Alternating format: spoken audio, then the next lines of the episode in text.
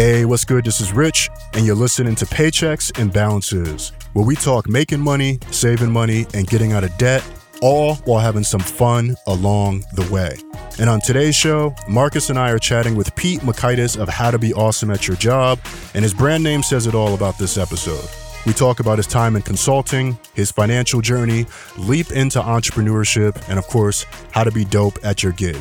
And also, special heads up, we're going to be off until the first week of December to get some much needed work done and handle life.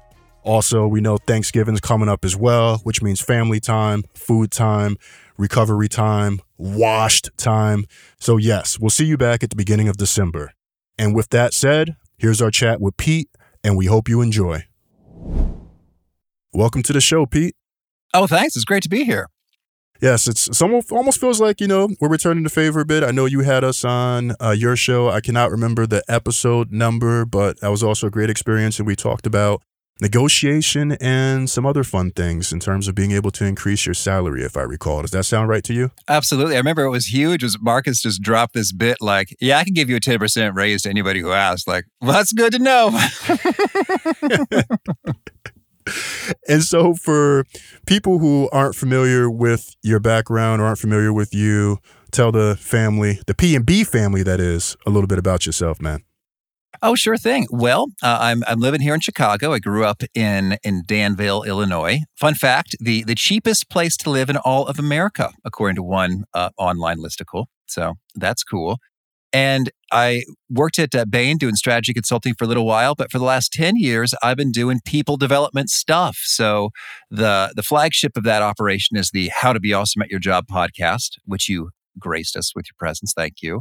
And then there's also sort of training and coaching and workshops, mostly for professionals who are looking to uh, think smarter and collaborate better. Got you. Got you. And we'll definitely talk a bit about uh, the podcast and also how people can be awesome at their jobs. And let's talk a little bit about the, the time in corporate America. I know that was some years ago. It might be a, a time that you don't want to talk about anymore or want to forget or mark as part of your distant past. But there's a lot of thoughts that people have about the consulting world. So you can you talk a little bit about your experience in the consulting life? I think some folks think that it's presenting reports and smoozing all day and jet setting across the country and going in and auditing stuff like that. And I know that that's part of it, but what were you doing specifically in the consulting world? You know, I love it the way you phrase that because I'm thinking about one time we were doing a recruiting session and we tried to make it like an ask me anything kind of a thing. And one of my favorite questions we got submitted anonymously via note cards was, What's sexy about consulting? and and I remember whenever I had just like a ridiculous consulting moment, I would think about that. So so one thing that was sexy was we had a, a project in Vegas, and we were had the rental car gave us these Land Rovers as, as the vehicle they had. It was like now that's pretty cool. Just cruising in Vegas in a Land Rover, yeah, that's that's consulting. But what's also consulting is being in a windowless room in a cookie cracker plant, wearing a hairnet and eating cereal with a plastic spork from a styrofoam cup in a vending machine. And I was like, this is sexy about consulting. So it really is. It, it's, a, it's a bit of everything. Uh, but I think what I loved the most was well, fundamentally, what we do is in, in strategy consulting, it, it's about coming up with solutions. And at Bain in particular, we had a big focus on, we even said, you know, results, not reports, and figuring out ways that our companies, our clients there could become more valuable and more profitable. So, uh, to that end, there, was a lot of work associated with with spreadsheets. You know, figuring out where some opportunity for revenue growth or cost cutting, and interviews with folks, and slides, lots and lots of slides, and uh, revisions of those slides many times over to ultimately uh, present a, a, pathway to executives. So they'd say, yes, that sounds great. We will do that. And then realize uh, increased profits so that they're satisfied paying millions of dollars to a, a small consulting team for those slides. I, I have a question there. It's a it comes from a place of PTSD, so I open with that bias. So now, ten years into my career, I, I work in the public sector. I have the fortunate or unfortunate experience of having a lot of uh, consultants come in And best I can tell, we never implement it for some, for some reason. So I really like the results, not reports. We get these great reports; they're really great, and I, I mean, literally, the information that comes out, I'm like, this would fix every problem we have. But usually, our solution is to either do a study, make a committee, or hire more consultants. So, do you see that as part one, and then part two? Do you see crossover into fundamentally the human condition that the inaction tends to be the problem, not the results, not reports? Ooh, that is a fantastic question. And I would say that it, it does go both ways. I've absolutely seen, while I was working before my very eyes, improvements like in that manufacturing plant, uh, which was really cool, as well as in a call center in terms of like the attrition rate going down based on the interventions that we were implementing real time. Other stuff is more long ranging in terms of do this. And it's like, okay, well, that's going to take uh, uh, six months or a year to, to really kind of get rolled out. I don't actually know what the percentage was. Uh, I think it's pretty high, and I think it's kind of silly to spend that money if you're you're not going to do anything with it. If if I were the business owner, I think the problems are in a couple of ways. You know, one, eh, there's sort of you know resistance to change, reluctance, all, all those kind of fundamental psychological things that that really is a part of it that can slow things down.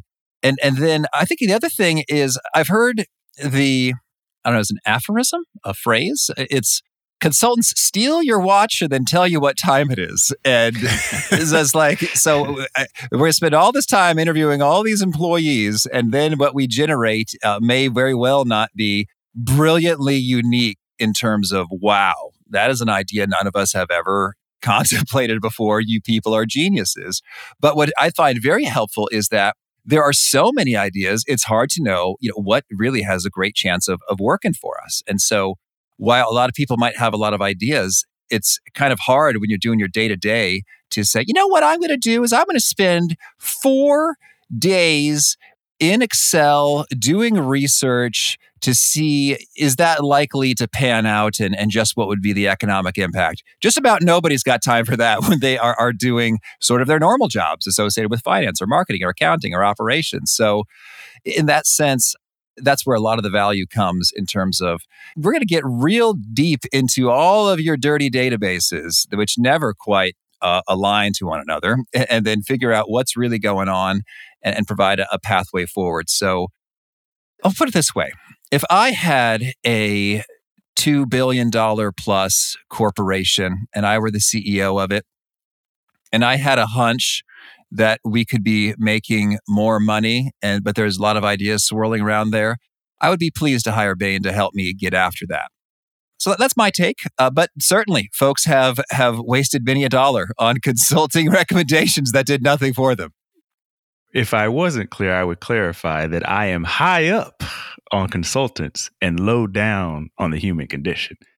That mm. sounds very fitting for you yeah, it's it's been a very great experience going through them. Now, in some ways, maybe I'm just uh, I kind of fear that if I'm not already in my midlife, I'm in my midlife crisis or whatever the case may be, or it's definitely over the hill, that maybe this is just the anger that comes with being old. Uh, I'm coming up on a presentation to some college students. I was asking for some advice on Twitter, like, what do you talk to college students about? I'm 14 years removed. I have no idea what they're doing out there.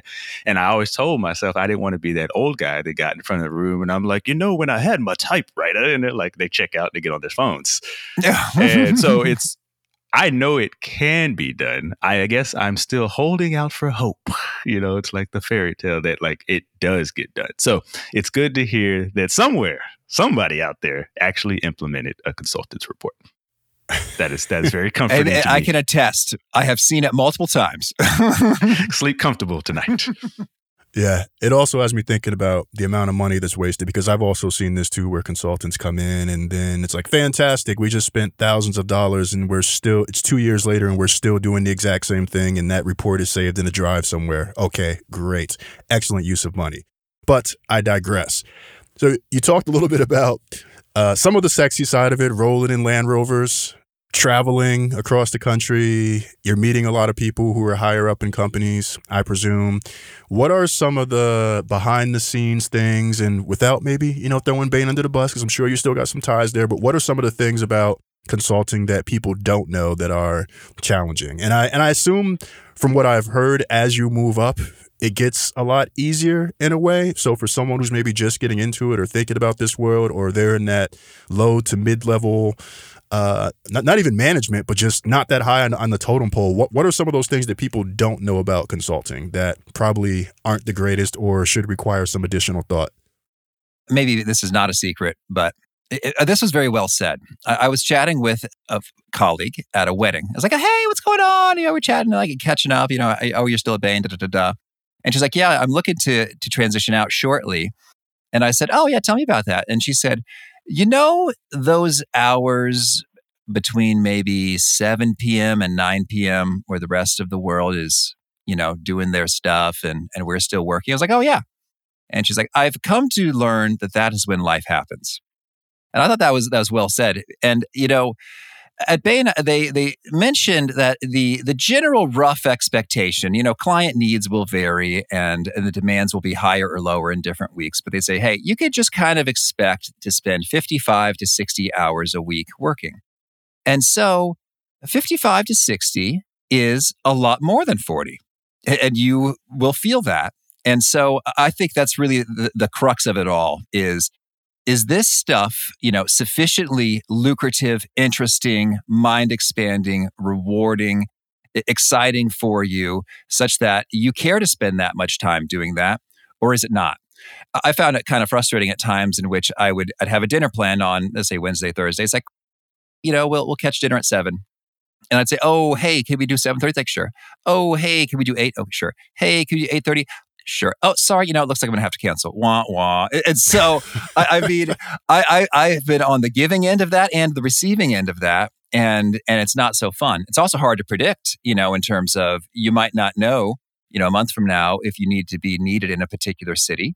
And, and so it could be harder to, to make some of those plans that was kind of the thing for me is I loved my colleagues. I, I loved many of the projects that I worked on.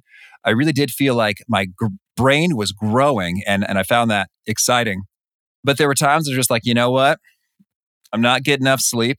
I'm not finding the time to, you know, uh, cook or get sort of good, healthy meals going and exercising. And that I found kind of challenging. But for me, the main driver was I, w- I learned that was really cool with ex- consulting. I had a lot of different experience and I learned, hey, my favorite projects are the ones that really involve people, you know, people development, you know, learning skills, transforming their experience of work.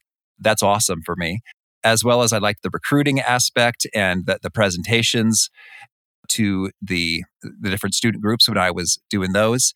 And, and so that really helped kind of solidify hey, you know what I really want to do is this uh, people development work and I also want to have more autonomy in terms of I'm going to decide if I'm going to work 60 hours in a week or 20 hours in a week and if I'm going to travel or not. And so, so it, it, was a helpful learning experience for me. I am delighted that I, I started there.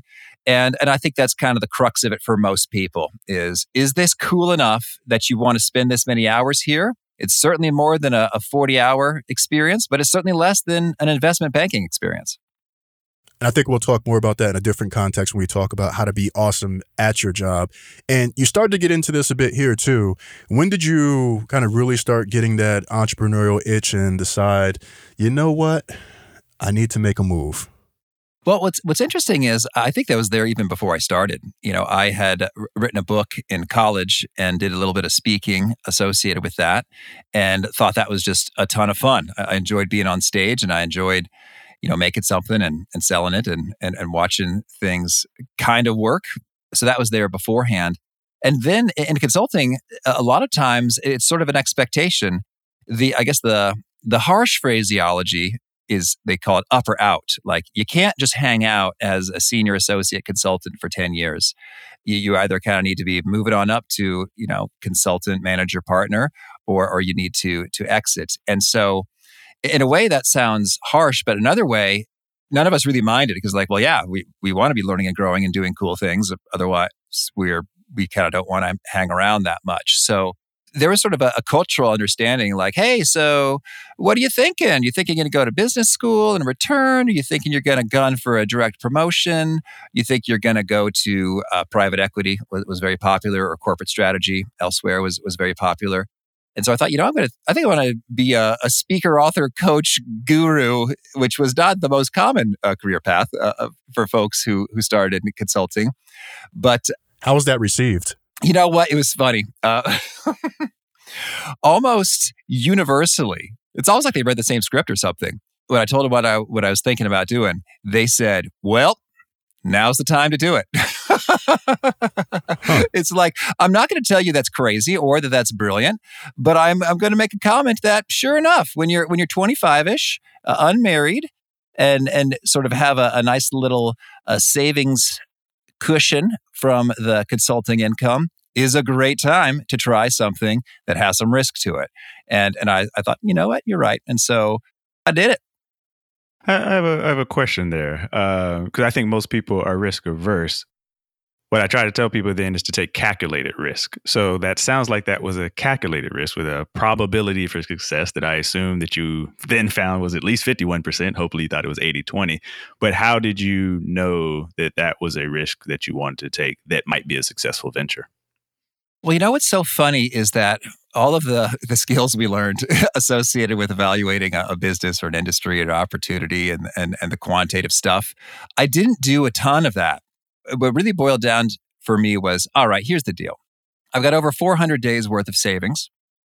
I really like this speaking and people development stuff. I've seen what other people are getting paid per gig, and I think that I'm better than them in that topic domain area. And, and I had some evaluations, you know, that kind of suggested that in terms of, hey, you know, 20 people spoke at this event. You know, let me look at the, the ratings, you know, top to bottom. Oh, okay. Number one, number two, number three. Okay. I'm, I'm doing all right. I think that this could work out. But what I failed to really do was, and I really should have, is is zero in on all right fundamentally what is my offering who am i serving how is that going to be distinctive or better than others? What's going to be my path to acquire customers? Like, like these, these fundamental things I, I, probably should have had a little better handle on, but it's just like, hey man, I'll speak about like whatever.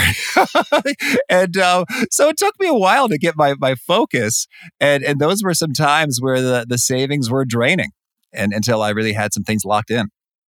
You say 400 days of savings? That's right why 400 days?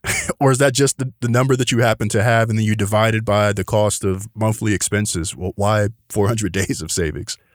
That wasn't necessarily the, the, the specific goal up front, but I had a great mentor. Uh, his name is Mawi Asgedom, super cool dude. Uh, does some speaking. Just recently sold his company to ACT. So nice job, Mawi. Uh, great guy. He was our first guest on the podcast, actually. So just a, a, tremendous influence in my life. And he, I said, hey, you know what? I'm thinking about doing this speaking thing full time. And he said, save some of that Bain coin. It might take a year before you, you get up and going. It's like, okay, good tip. Thank you.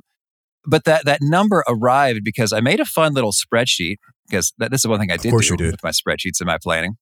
And I was like, all right, so let's take a look at all of the expenses that show up. Like, oh, now I got to pay my own health insurance. Okay, there's the rent, there's the, the cell phone, there's the internet, etc.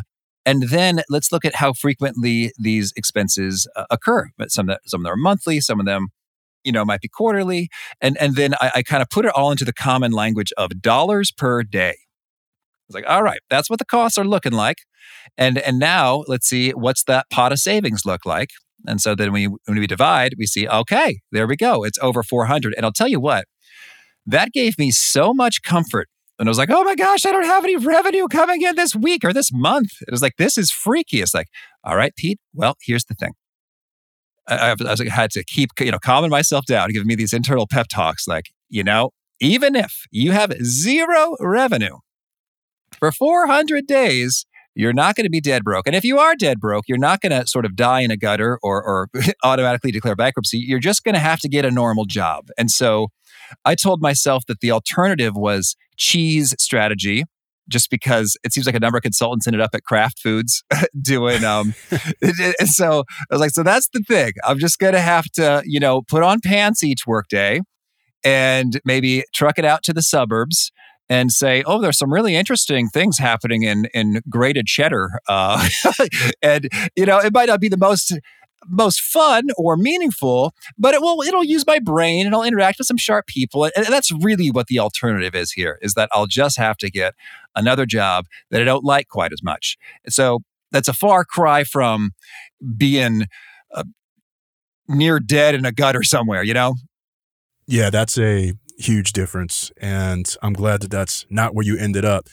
Me too.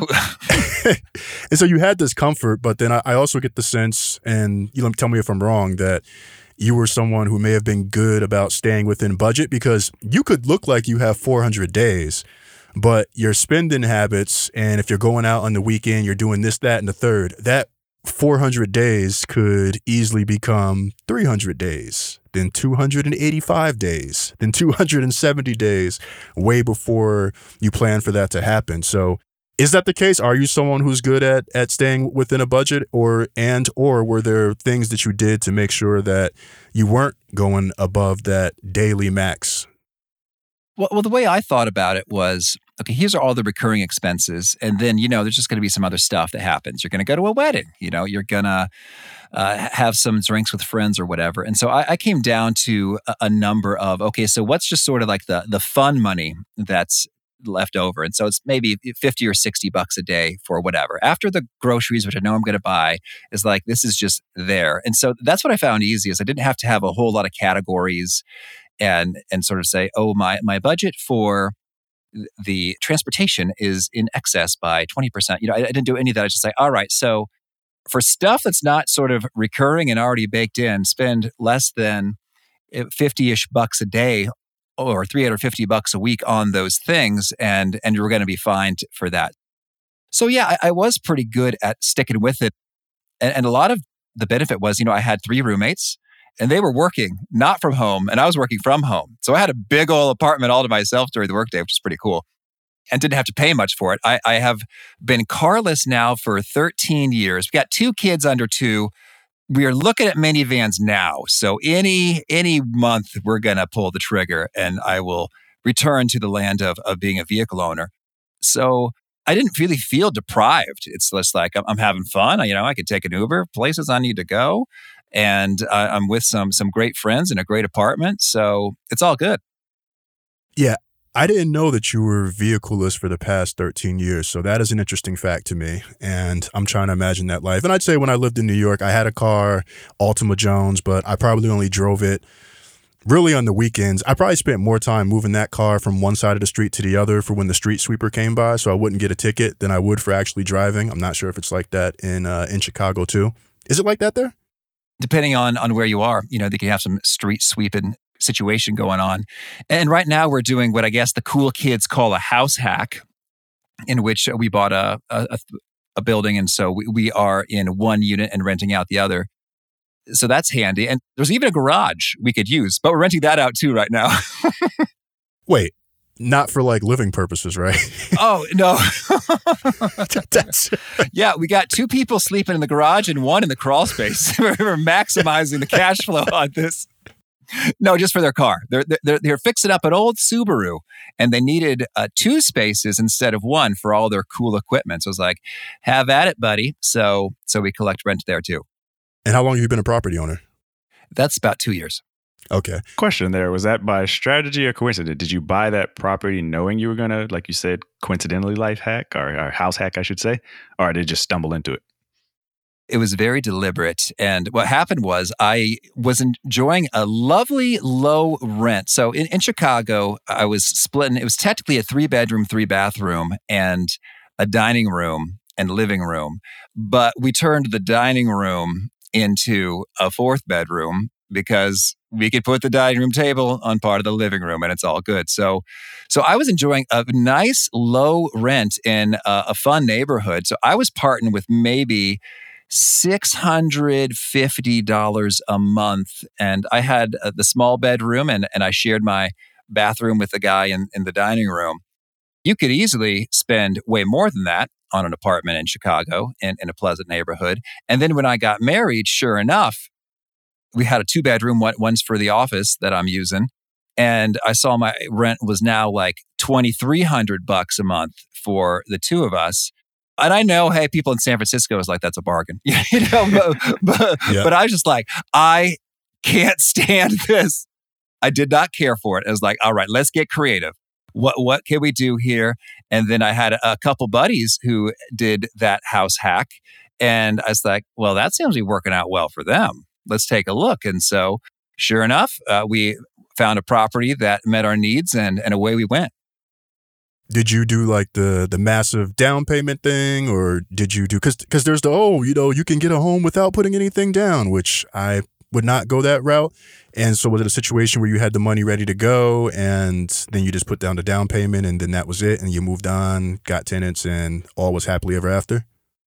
We had a modest down payment and and I deliberately didn't want to put us into a, a tight cash position just because I know for me I, I lived it once you know entrepreneurship uh, each month's revenues are kind of uncertain and so I thought all right we want to have some cushion. Plus I know there's going to be some repairs and some remodels and things that we're going to do so we ended up using this program called Freddie Mac Home Possible, which was really cool because it's based upon certain uh, census tracts.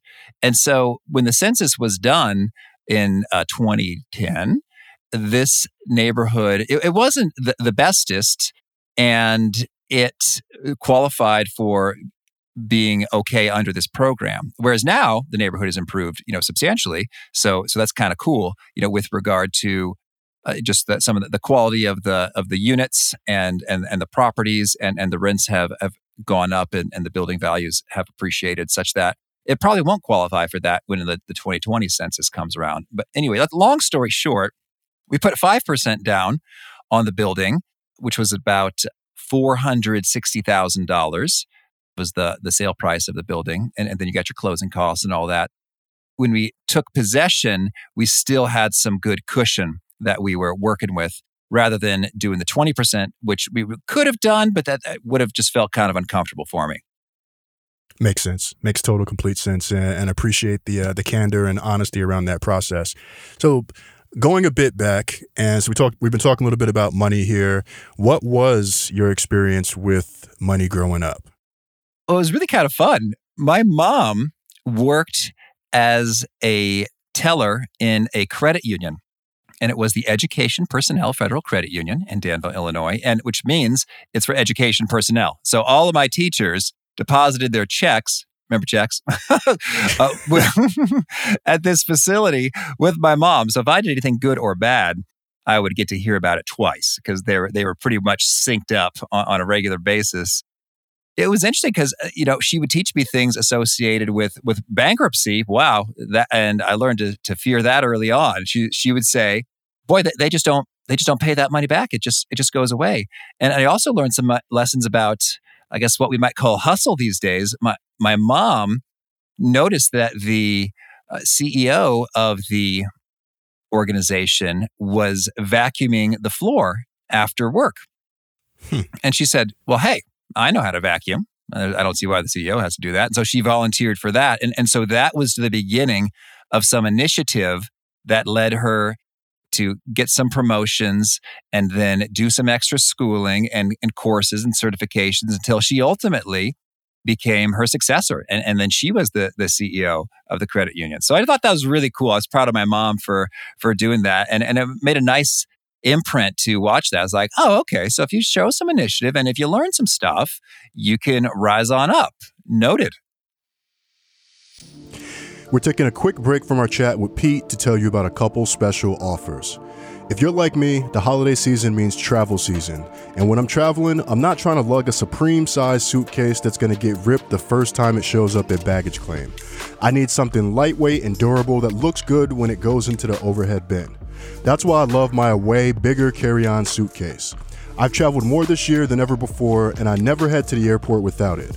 The 360 degree motion wheels come in handy when I'm hustling to my gate, and the built in removable battery allows me to charge my phone without searching for an outlet. So whether I'm on the go or I'm on the chill, Away has me covered. For $20 off a suitcase, visit awaytravel.com slash paychecks and use promo code paychecks during checkout. Again, that's awaytravel.com slash paychecks and promo code paychecks at checkout for 20 bucks off. If after 100 days you aren't happy, you can return it as long as you haven't personalized the suitcase with stickers or other custom markings. The University of California Irvine's winter registration is open. UCI's online classes offer the flexibility and convenience you need and an immersive classroom experience to keep you focused. One of the great things about UCI's courses is that they're taught by industry experts with real world experience. They're not just waxing academic in a way that won't translate to professional life. If you're thinking about getting a new role in the new year, make sure you have the skills and knowledge to set you apart. It's competitive out there, and one of UCI's certificate or specialized study programs could be the difference maker.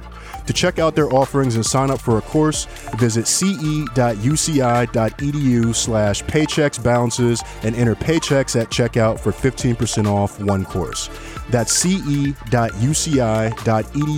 slash paychecks balances and enter promo code paychecks for 15% off one course. This offer is only valid through December 31st, 2019 at 11:59 p.m. And now, back to the show. That's got to be like the best example ever. Like that. That's like a that's like a real started from the bottom. Now I'm here, or now I'm up here story. She had a, a college degree, and and she was a teacher prior to to that, and I think that part of the reason she took that job is because she could have some kind of part time work to do with some more child rearing, and and then they were flexible with regard to you know, is it the, the summer or the school year and, and how many days was she working? and, and then that's kind of why she she shifted there and then moved on up. I think this is also a good segue into talking about how to be awesome at your job because clearly she was awesome at her job and became the CEO. So, how do you look at the concept of being awesome at your job? Because it seems very obvious, but I'm sure if you talk to different people, they're going to have different philosophies on this. So, when you say being awesome at your job, what does that mean to you? there's so much there. I'm just going to say fundamentally, you are performing well in that you are executing on what is important to the organization, your team, your manager, yourself, uh, such that it's it's delightful in terms of the the results that are flowing and that you're learning and growing and, and doing better uh, over time. I love that. I love that. Does that answer change any for the entrepreneur, the solopreneur, the business owner who's working for themselves? That's a fine question. Well, but what's tricky here is, and I've learned this from numerous business failures and things that didn't quite work out, is you can bring all of your brilliance, you can bring all of your your hard work and initiative and, and creativity to executing something that the market just doesn't want. So that is an interesting distinction there because in a way, you are awesome in that you are you've got talent, you're applying that talent, you're committed, and yet results aren't coming. So that's almost philosophical. I would say, you know, hey, well, I believe all, all human beings have intrinsic worth and value fundamentally. So, you know, you're, you're awesome as a human being and as if we're measuring entrepreneurial success, I would say I saw this from the TV show The Good Place. it's not that you're not awesome, it's just that you're pre-successful. and and you're still finding your way and and that could take some time.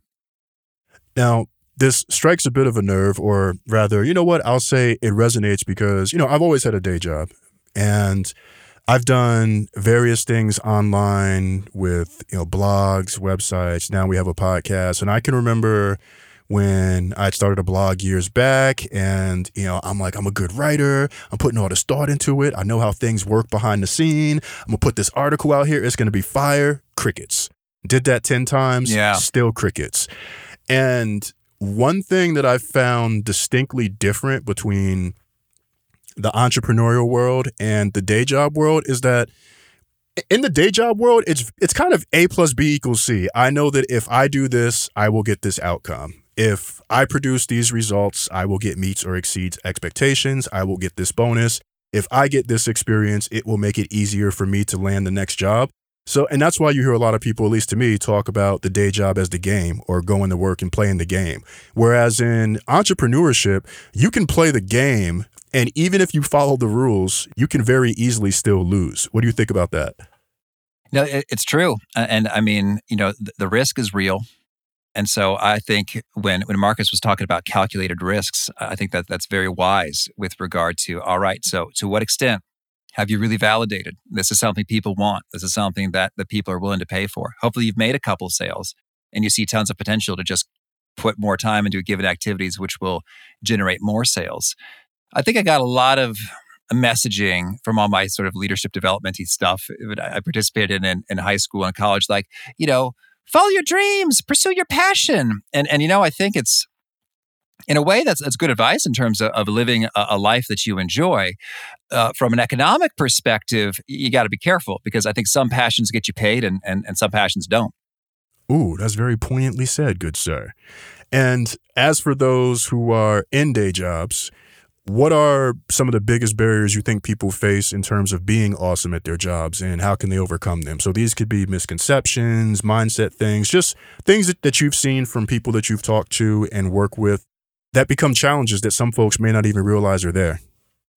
Sure thing. Well, I, I could point to a lot, but I'm just going to start with maybe three in terms of fundamentally you know, do you care? I mean, d- do you give a hoot about the results you're producing, what your organization, your team is about, and and the quality that you're you're putting out there? And because I, I think that it's quite possible to to go through the motions and you know uh, execute the tasks that are put before you, but it doesn't matter so much to you. And I, I think that's really kind of fundamental I think we all have days maybe where sometimes you just don't. And if you can kind of reorient to, all right, who who does this serve and what difference does this make? You know, I'm big on purpose. I think that that could really be huge. And and if there's just no way you can get there, I recommend finding a different opportunity where you can get there. I interviewed Gary Burnison, who's the CEO of Korn Ferry, on the podcast, and, and I really like the way he, he put it. He said, you know, if you go for happiness, because if if you're happy, you're more likely to exert extra effort. And if you exert extra effort, you're more likely to to see success and results and good things flow. And so so I think that's kind of fundamental is if there's just like not even a glimmer of interest or or or, or benefit or purpose that you're into within the job then it, it's going to be really hard to to be awesome at it so so i think that's kind of the the foundation there is is there's some level of caring going on. I will open with this is potentially a difficult one, so there is no right or wrong answer. Uh, it's just more of a thought process. So tying this all together, um, you had mentioned earlier that when you were talking to others about leaving the job, uh, I really like the mentor comment, and because I think it's good to have that space where somebody's encouraging you, even in something that may be scary. But you also said a lot of people said, "Well, this is the time to do it." Twenty five, no kids, unmarried. For that individual who has or can't check those boxes, I think that then salary and money start to come into play. So I thought that was a great quote. Some passions get you paid, some don't. For those that don't, there's things that I do. There's things I do right now. Uh, I try to do them consciously. I spend a lot of hours doing them. I'm very passionate about them. They're very personally exciting to me. I'm invigorated. I wake up in the in the middle of the night. I pull up notes in my phone. I got the phone glowing. I'm trying not to work uh, wake up my girl, but they make me no money whatsoever what is the place of peace for that person? Or is there one? Or do you just accept that state of being? You might. Sometimes that is the right answer. Like in terms of maybe you're passionate about triathlon or or music or soccer. Like any number of activities, you know, can really bring richness and joy and fullness to life, even if they they are not putting dollars in, in your bank account. And so and that can be cool. It's like, hey, I want to make this thing just because it's fun to make. I'm going to put this out in the world because I think the world will be enriched by having had it put out there. And, and I feel good that I did so. And it doesn't matter if I make a dime off of it. And, and I think that's, that's good and fine. Now, if you're having a lot of these ideas and, and the hope and dream is that it's, it is indeed going to turn into, into money, well, well, then I think you really do need to, to get rigorous associated with your evaluations. You know, you are, you're surveying people, you're interviewing people, you are trying to to make a prototype and, and sell the thing and, and see if it goes. I, I think that if it is important that your time turn into money in an initiative then I think you really do want to spend some some good efforts validating that before you take the leap away from a, a healthy salary. Yeah, and that's something that we've heard from a few guests recently the importance of validating the idea versus going all in and just parachuting out and then you're like okay this isn't going to work and now you're trying to get back to your old job and you mentioned as far as the the awesomeness factor number one was do you care? Like do you have any type of connection to the work? And you mentioned that you might have a, a couple of other things that people should think about as well.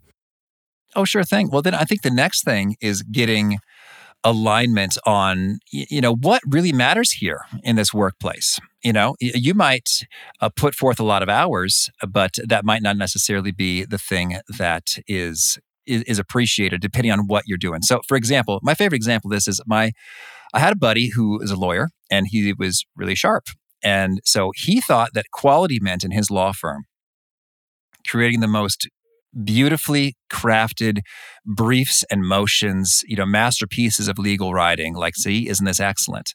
And it turned out that for the partners of the firm, no, that was not at all excellent. You know, based on the way they were billing their clients, what they considered quality was just getting more output. So, hey, it, provide the brief or motion with the minimum amount of time that is going to get the result that we want, and then crank out some more.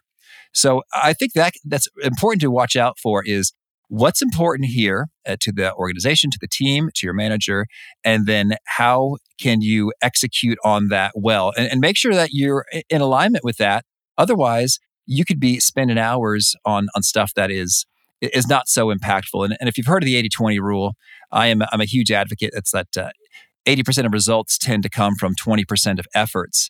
And, and I really just recommend, to the extent that possible, to be constantly, vigilantly reprioritizing and saying, all right, this is going to make a big impact. And so I'm going to try to spend as many hours on those things and as few hours on, on pointless meetings as possible. It's interesting with that one because I know sometimes the the meteor and more impactful things at work are the things that take a lot more time. There's often the things that'll put you outside of your comfort zone. And I found myself doing this in the past where there's this meaty thing that I could be doing. And because I don't know what the heck I'm doing, or I need some guidance on that thing, or because it's going to take me more time, I put that off. And instead, I focus on these little things like email or creating these beautiful meeting notes or some of these other tasks that they bring me satisfaction in the sense that I can say that I accomplished something, but in terms of actually moving the needle, they don't do much overall. Are there additional ways that people can think about during the day to kind of check themselves and say, Am I doing something that's actually meaningful to the organization, or am I doing something that just makes me feel good in the moment? And I do think that there's a place for that, like coming in and feeling like, even if you got through your email first thing in the morning and that makes you feel accomplished, I think there is a place for that. But that time management and prioritization piece is is huge. Yeah, absolutely. And I recommend that you put it directly on your calendar. And and ideally, if you could have a very polite do not disturb sign on your office or your seat or the doors closed or, or some kind of indicator or you disappear into a little little side room some means by which you can do that deep work and, and focus in on that hard stuff because it is natural you're right to to want to to coast at times. And I just encourage you to find a space on your calendar where you can be uninterrupted and have some good, brilliant mental energy to execute. And for me, that is at 8 a.m. to 9:30 a.m. is what I call my $1,000 an hour hour and a half time. You know, that's sort of like the top time slot, and it's the first thing. And and I don't look at the the email until after I, I handle that. So that's how, where I found it. Other people might find, boy, you know what? Right after I eat lunch and surpass the the post lunch sleepy time, that's when I'm really cruising and, and, and on fire. So I'd say to the extent that you can, allocate your most brilliant hours to your most uh, meaningful stuff. Kind of get proactive and do that and, and guard that time however you can within your context. I love that, man. I'm definitely a, a fan of. Uh, so we don't have offices or cubes, but we do. We are able to put DNS on our calendar, and I'm and I'm very specific about that. And when someone schedules over it, because sometimes people, oh DNS, you know, he's oh I see him at his desk, like let's have it. No, like no, we are not meeting. Decline. Like no. Reschedule request. We are not meeting right now because even though I'm at my desk and it looks like I'm not doing anything, this these are my valuable mental hours before my brain turns back into a pumpkin and I need to use this time to do the stuff that would be a lot more taxing later in the day. So I definitely love that idea. And I, I think that's important as well. Uh, and the reason I want to highlight that, I think it might, maybe for your younger listeners, I think uh, listeners our age and up, I'll just say the mature. Yes, mature listeners would be like, oh, yeah, of course, that makes perfect sense. But for the younger skew, I, you know, everything's so constant, so go. You got to check every social media and everything like that. And I went through a whole exercise there. But I think people underestimate because you're always doing so much how much value can come from a pure hour of just focus time, like you said, your thousand dollar hour. Uh, and I've seen that as well, and I've recommended it to a lot of people. It's just like actually slow down and think for 60 minutes.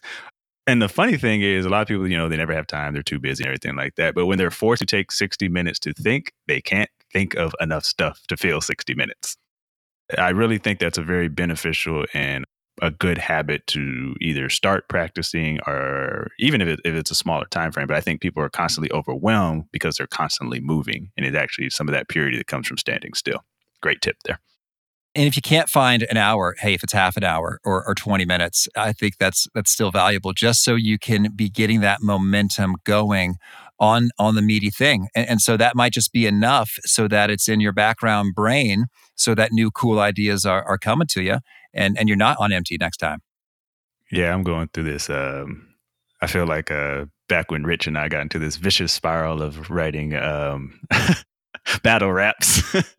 Oh, like I, I, I'm constantly writing blogs now because you know I'm, I'm getting ready to. We're going to move the blog back up to three times. So I'm like, how the hell can I come up with a hit 150 post of content? So now I got what would have been my mixtape rap, just a notepad uh, in in my iPhone of just like sentences. Like I'll be walking, you know, through my through the cubicles or whatever there, and somebody will say something funny. I'm like, ooh, that'd be great in the blog, and then I write two or three sentences. So I'm writing thousand word blogs, six sentences at a time.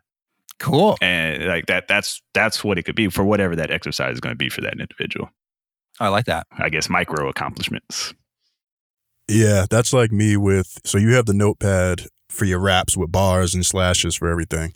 I've got Evernote. So every time I come across an article that could be an idea for something, a, topic, every time I have a random thought, or even sometimes if I just like I'm angry about something, I might write a brief paragraph and come back and look at it and be like, oof, I was salty about that really insignificant thing. But that's become uh, my trusted tool for kind of capturing notes on the go and making sure that they're legible and that I can find and read them from anywhere. So I know a lot of folks know about Evernote, but for those who don't, great tool to use the last thing that I wanted to hit while while we're on, and it's kind of about making a career transition. And I think a, a, lot of us reach a point where, at least in one role, we feel down or wonder if we need to make a change.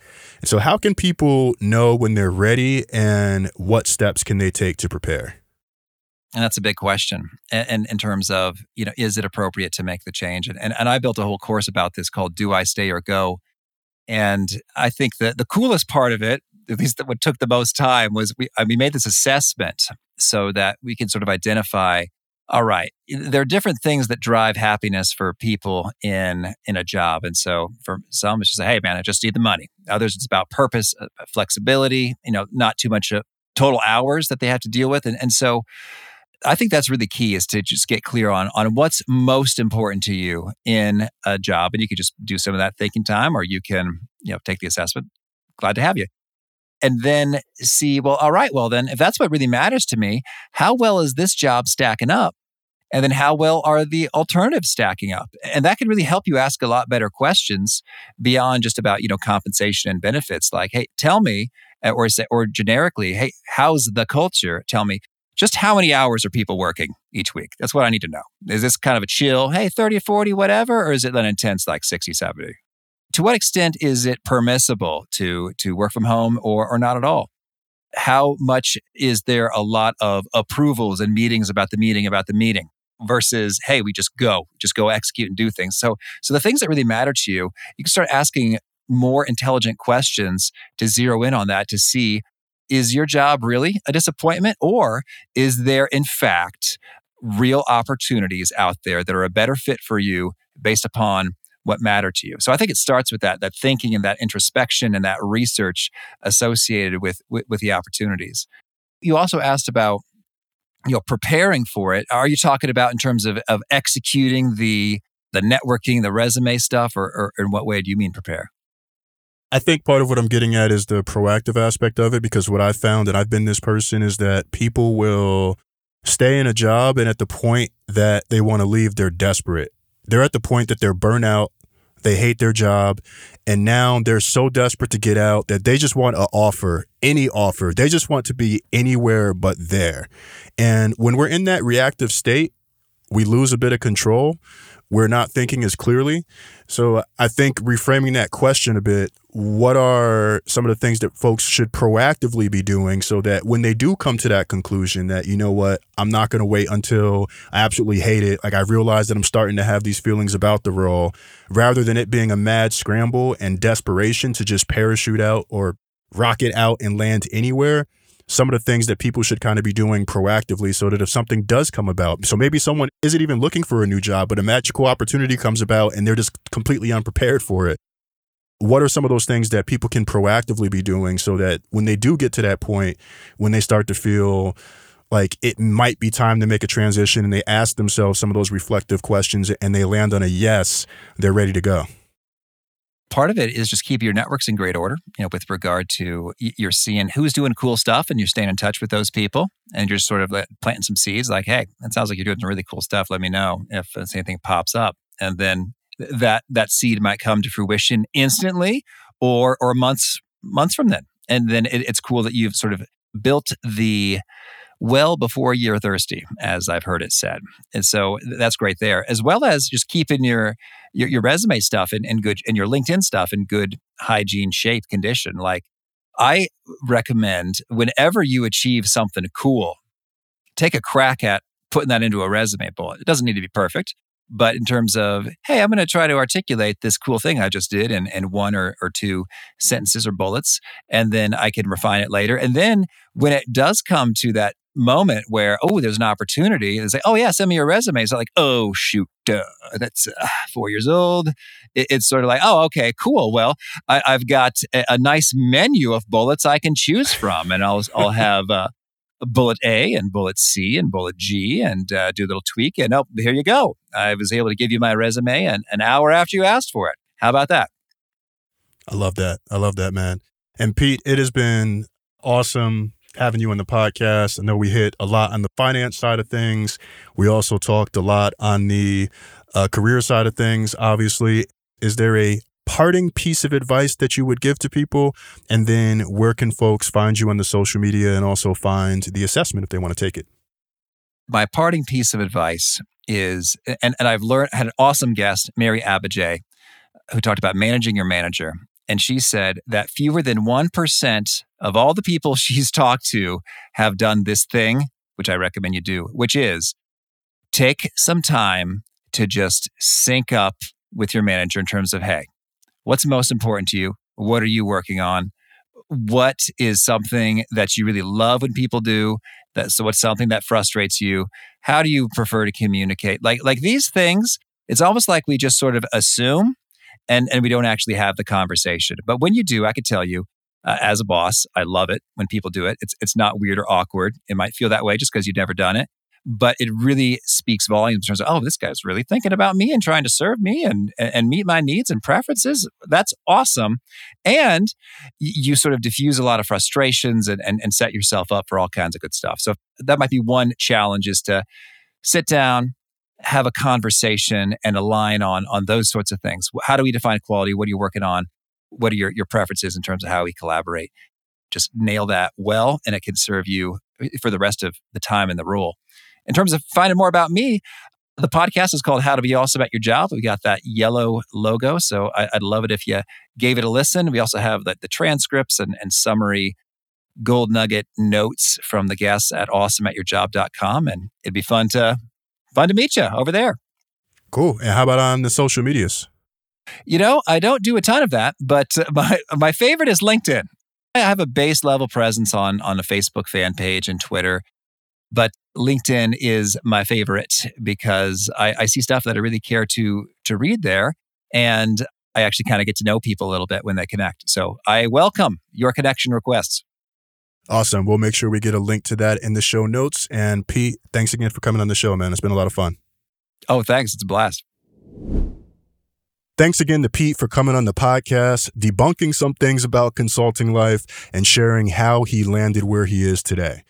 For me, the road to wealth begins with good career decisions, so we hope you found Pete's words useful. And when I think about my own life, thoughtful career lessons have led to me being in the role that I am today, a role that I find both challenging and enjoyable, or at least as enjoyable as a day gig could possibly be.